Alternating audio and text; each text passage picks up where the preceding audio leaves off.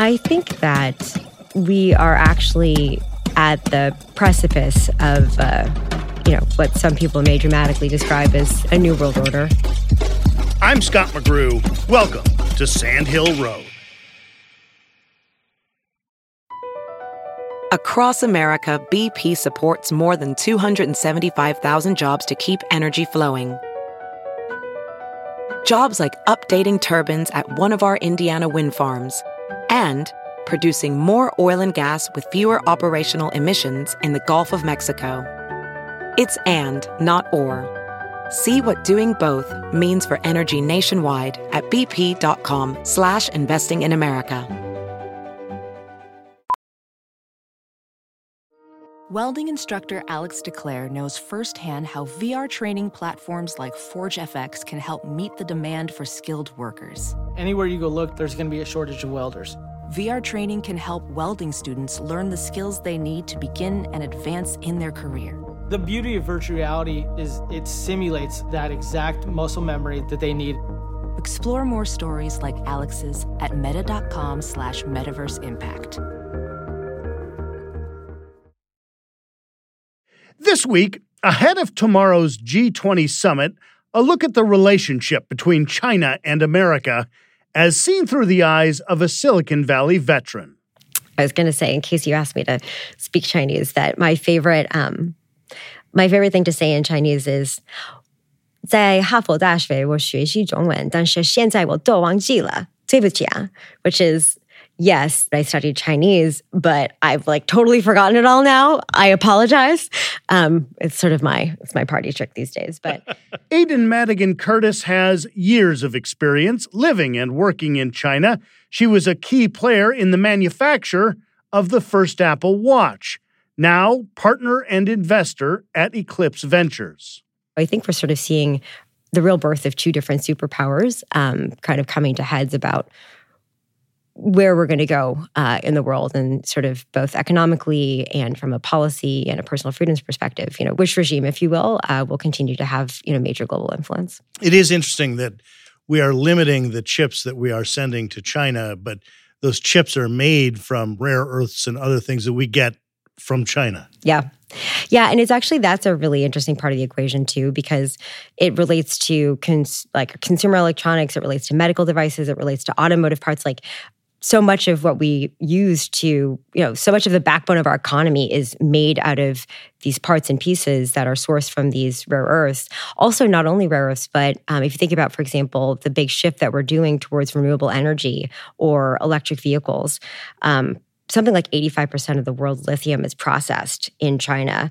Uh, it's sourced in other parts of the world, Australia, Chile, also in China, but the processing step, which is dirty and carcinogenic and not necessarily something we historically have wanted here in this country, um, happens happens over there. And so we are incredibly dependent on China continuing uh, with its lithium processing, with its graph, something like ninety plus percent of the world's um, graphite is processed in China as well. These are you know make up over fifty percent by weight uh, of what uh, electric vehicle batteries are comprised of, right? So as we and and that's just electric vehicles. We're also trying to make a shift towards um, longer duration energy storage and things like that, so we can better use our renewable resources and get that energy into the grid in a cost efficient way.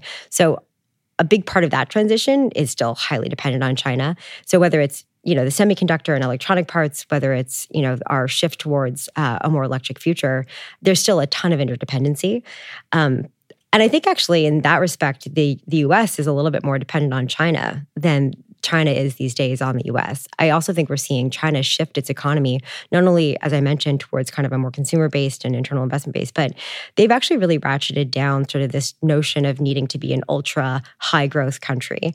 Um, they're trying to do some smart deleveraging when it comes to what was going on in the property sector that everyone was kind of a buzz about. Um, and what Xi was saying in the last party congress, the one that we just had, was that that was okay. You know, he's sort of setting expectations that China would be growing at a slower pace in the coming years, and that that is something that both Chinese citizens and the world should expect in the interest of kind of creating a greater China for all um, and being able to navigate the country towards, you know, sustainable growth and um, uh, essentially a GDP per capita by 2035 that would be on par with, um, you know, the world's developed economies. Give me a short term and a long term outlook that you see. Again, you know, very short term, the the two leaders, the American leader and the Chinese leader, will meet uh, at at at the G20. What's the six month bet on our relationship with China, and what's maybe the ten year bet on our relationship with China? It's a great question. The six month bet is that from a US perspective, it doesn't seem beneficial because again back to my real power politics stance it doesn't seem super beneficial for us to rock the boat further than it's necessarily been rocked so far. The us is facing a crisis of inflation like we've never seen before. It was demand driven inflation after covid um, in terms of the stimulus and you know 10 10 years of low interest rates um, and what that did to the ability to kind of have, have dollars chasing a scarce amount of goods uh, we see the Fed taking action, you know, extreme action these days to to clamp down on that and effectively doing so from a demand side. But there's not much we can do in terms of the supply side of the equation. And uh, you know, until we see unemployment rates actually rising until we see kind of the real economic impacts and until we see the ability to for example manufacture in this country again at a more efficient level a higher throughput level leveraging you know technologies that come into play there. Um, we don't necessarily have the capability to get inflation down. So I think we could see some real supply side interactions. And that's not even counting energy, which is the other kind of key input. So, you know, labor and energy, as well as the ability of how you pull it all together, is kind of what creates the price of goods, right? And the price of goods is literally inflation, goods and services. So I think that in the US, you know, we don't necessarily benefit from having to redo all of our supply chains in the next six months. And given the significant level of interdependence globally, uh, it wouldn't be highly beneficial for us to, um, you know, escalate further. So I think just in terms of like the U.S. motivations, there isn't a, a major one to really rock the boat. Um, that said, you know, there has been a longer term kind of ratcheting up of the rhetoric around um, you know, Chinese espionage, things like that. So we'll we'll have to kind of see what happens on that on that front and on the defense front. Um, when it comes to China, uh, you know, Xi just having solidified his control again for a third term, you know, this is his chance to potentially do a bit of a victory lap, but it, it's unlikely, I would suspect, that, um, you know, so immediately there would be a, an escalation given those other interdependencies that we already talked about. So um, I think that on the tenure front, that's where things get a lot more interesting the US has committed at this point between the CHIPS Act, the Inflation Reduction Act, you know, hundreds of billions in capital to restructuring our supply chains. Uh, and China has committed to reunifying with Taiwan, right, amongst uh, the other kind of economic shifts that we've mentioned. So I think that the table is set for some very interesting geopolitical dynamics in the next 10 years. Um, but in the next six months, my guess is, you know, there's been a lot of a lot of change and a lot of disruption these past couple of years. I think we've seen a lot of escalation of tension um, in the last few months. I'm hopeful that the G20 is a chance for everyone to get back together for the first time since COVID, um, sort of take a breath, and uh, yeah, think a little bit more long term, which I, th- I think is where things get a lot more interesting. VR training platforms, like the one developed by Fundamental VR and Orbis International, are helping surgeons train over and over before operating on real patients. As you practice each skill, the muscle memory starts to develop. Learn more at meta.com slash metaverse impact. As you write your life story, you're far from finished. Are you looking to close the book on your job? Maybe turn a page in your career? Be continued at the Georgetown University School of Continuing Studies. Our professional master's degrees and certificates are designed to meet you where you are and take you where you want to go. At Georgetown SCS, the learning never stops, and neither do you. Write your next chapter. Be continued at scs.georgetown.edu slash podcast.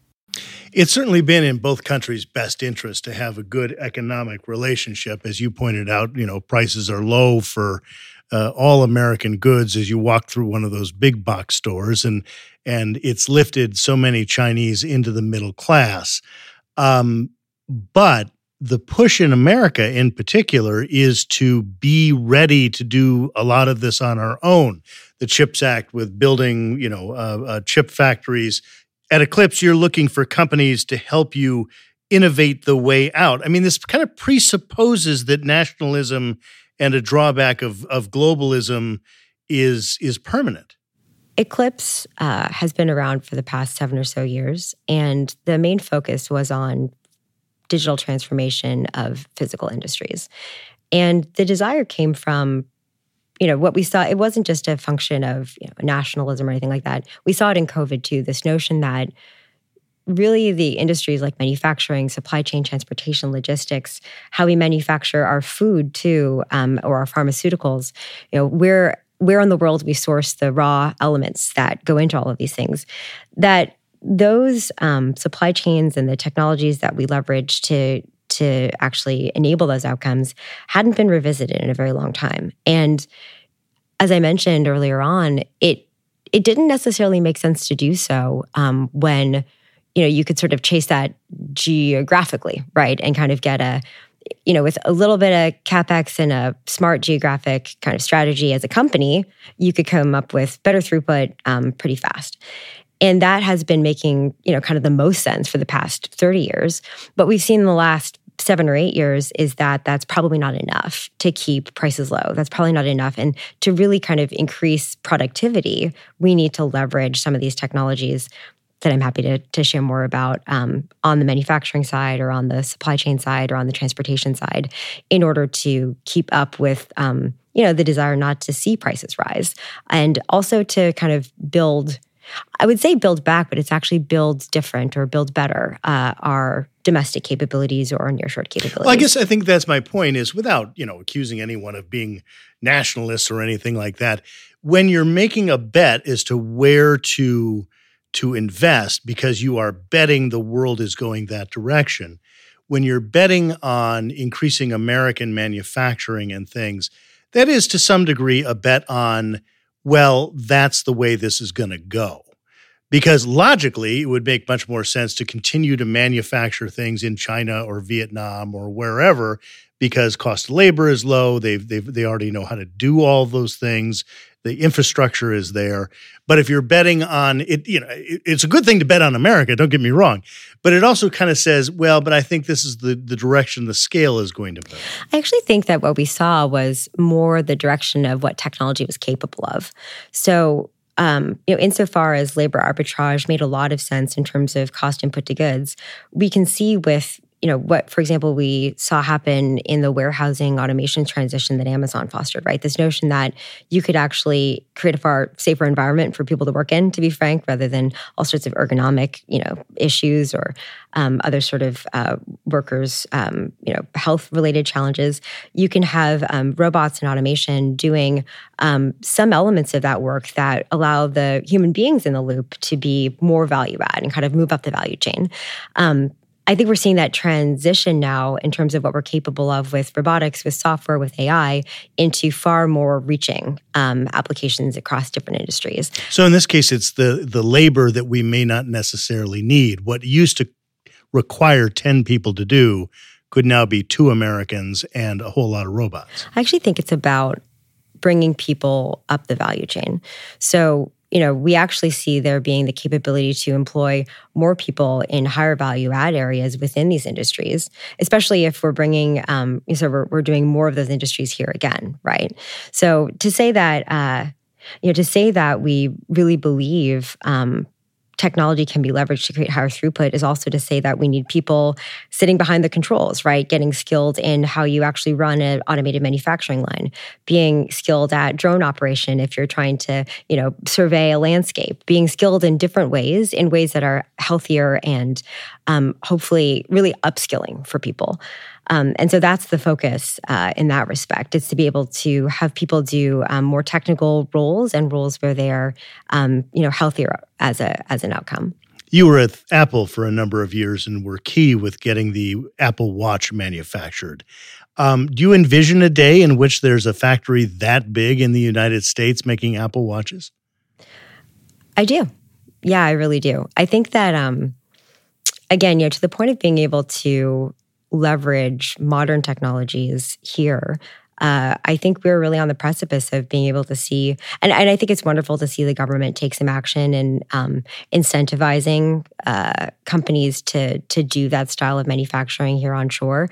Um, overseas, you know, we've seen uh, the Chinese government, since you're talking about China, pour tens of billions of dollars, um, hundreds of billions, depending on what timescale you look at, into um, subsidies and credits uh, for their everything from semiconductor up through assembly um, manufacturing capabilities. So to say that, you know, it seems very fair for the U.S. to take the same action um, is an understatement, I think. And uh, I think as it becomes really in companies' interest to, you know, leverage some of these technologies that can allow for higher throughput, to um, skill their labor in a way that allows for, you know, happier, healthier workers, and to be able to, you know, even, you know, bringing on shore uh, the inventory, right? The kind of closer you are to your end user, um, the the lower your carbon footprint in terms of like taking things on a trip, sometimes multiple times around the world. Um, and the less inventory you necessarily need to stockpile um, as you're trying to figure out and read, you know, the ever changing demand and and um, flavors and tastes of your of your consumers. So um, there are a ton of benefits in terms of um, being closer to your end consumption. Um, I also see companies like Apple and other kind of major global companies having consumers all around the world. So I think it's really about being able to leverage the technology and the capabilities um, just closer to your end consumer, really, no matter where they are. What did you learn about factories and industry with your time at Apple? I mean, obviously you learned a great deal, but but what big lesson did you pull away from it? I learned how incredibly, you know, it's funny because I wish that I could um, say something about the technology or, you know, so, you know, related to my role in VC, but actually I learned maybe my most important lesson about people and about culture. I think the the biggest takeaway for me is that no matter where you are in the world, people want to feel respected. Um, people want to do work that is of value, and you know, a lot of my takeaways from the time I spent on those manufacturing floors, whether they were onshore or elsewhere, is that everybody just wants to be proud of what they do. And so, you know, we had to, when we were bringing up um, the manufacturing sites for the Apple Watch, uh, I was specifically involved in the system and package, um, which was a really new process for Apple at the time that you know we had a lot of hard work to do in a very short period of time. It involved setting up a whole different manufacturing process. It involved training a number of workers about different manufacturing steps. It involved some really tense moments getting you know yields up from the kind of thing you'd see in a prototype style build to mass production. Um, and what it took to sort of rally and motivate those teams many of whom didn't speak you know the same languages as as some of the people who were on the apple side um, was kind of pretty common from what you'd see anywhere. How do you actually get people to feel proud of what they do? And so a lot of the techniques that um, that made help to make me successful in my role, and I think others were um, appealing to, you know, giving giving everybody a strong sense of positive feedback as well as like some pretty open honest transparency around data and letting um, the workforce there from engineers to the operators understand what was going on and really working together as a team to do an incredibly hard thing in a very short period of time. That, that is key. I mean if you're an american company i mean yes apple's a multinational but if you're an american company with proprietary uh, uh, devices it is still important to bring in engineers in the home country in China in on the process because they need to feel valued and also they'll probably have some pretty valuable input. Yeah. It's actually funny because, you know, we've spent a lot of today talking about deglobalization and um, it really was a phenomenal experience to see you know, I'm Canadian, right? And so I was me, it was my American counterparts at Apple, many of whom are actually also from many other countries in the world.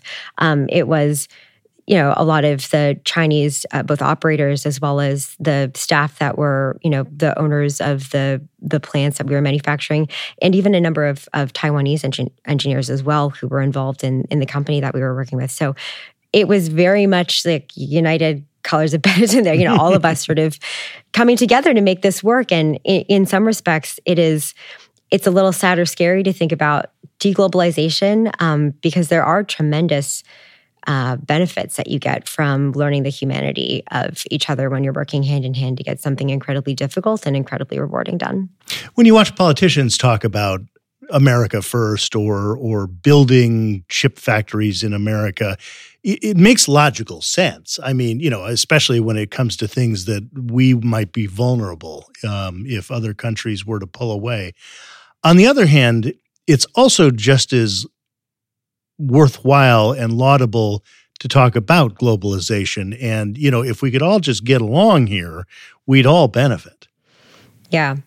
It was very fortunate that it was sort of in everyone's interest these past several decades. Um, you know, the US for a very long time had a policy of you know this notion of mutually assured economic destruction right with china and it yeah. was a big part of us foreign policy to encourage globalization for exactly the reasons that you're talking about yeah what is that thing about no no two countries who have mcdonald's ever fight i wish that were true i think we've seen that unfortunately true, yes unfortunately right. Um, but it has been amazing to watch what the you know I talked about being hand in hand, if you will, um, sometimes literally like hands on all the same stuff, you know, in these overseas factories. It's also about social media. It's also about, you know, what what we see over Instagram or TikTok or Twitter, the ability to actually share cultures and communicate and laugh at the same jokes. Um, you doesn't you don't even need to speak the same language often to find something amusing, and it's kind of hilarious how humanity is so similar. You know, human nature and what we find funny or adorable is you know, is really a tie that binds. Uh, so yeah, you know, there is that sort of like headline rhetoric going on right now. Um, I think there's a lot to that. Uh, there's a lot of politics to it. Um, but at the end of the day, there is also a reality to uh, the need for our ability to manufacture medical devices and build data centers that power the you know cloud compute that is sort of the backbone of a lot of the way that we communicate the way that we'll get this podcast out to your audience that you know there's just so much between the you know the phones that we use in our hands which everybody always thinks about and talks about to the PCs that we do our work on to really more of that data center infrastructure to everything in between you know the parts that go into our vehicles our jets our you know our medical devices that we absolutely have to be able to you know ensure that our economy can survive. So I think it's smart to try and do a bit more of an analytical review around what capabilities we need to be sure that we have. And that hasn't necessarily been front and center the last 30 years. Um, but I, the optimist in me hopes that it doesn't mean a complete shift away to a, you know, more, much more um, protectionist, uh, wholly sort of self. Well, that goes back to my question about state. what do you predict ten years from now? More globalization, less global? Do we all pull back into our respective countries and try to go on our own? Yeah, I really think, as I've mentioned, the table is set for what could be a very pessimistic worldview in the next ten years, um, and I'm personally pretty torn on how I think it will play out. Um, like so many things, there's a bit of a randomness to it. You know, what actually the table could be set for um, for really either direction. Uh, a compounding of the benefits that we've seen in terms of globalization, but the tenuousness of you know kind of what we've realized between COVID and the last couple of years of the need to kind of be more nationalistic in our approach to our domestic industry is causing, I think, a very rational response and that does escalate tension. And that does mean that kind of any, yeah, I think World War One was started by like a crazy person, right, with a random right. shot, right? So it's it kind of is like, well, what's going to happen to stir the pot? And when tensions are high on both sides, very little things can create very outsized, unfortunate impact. So, you know, sort of cross my fingers, hope that, you know, we end up on the right side of history in that respect. But I think there's a decent chance that um, you know, the way that the chips are stacked, we end up in a much more tenuous place than we have been the last several decades. Aidan Madigan Curtis, partner and early stage investor at Eclipse Ventures. Sandhill Road is produced by Sean Myers under the leadership of Sarah Bueno and Stephanie Adruni. For more interviews with Silicon Valley's most influential entrepreneurs, check me out on TV at Press Here. That's Sunday mornings on NBC Bay Area and everywhere in the world on iTunes and at PressHereTV.com.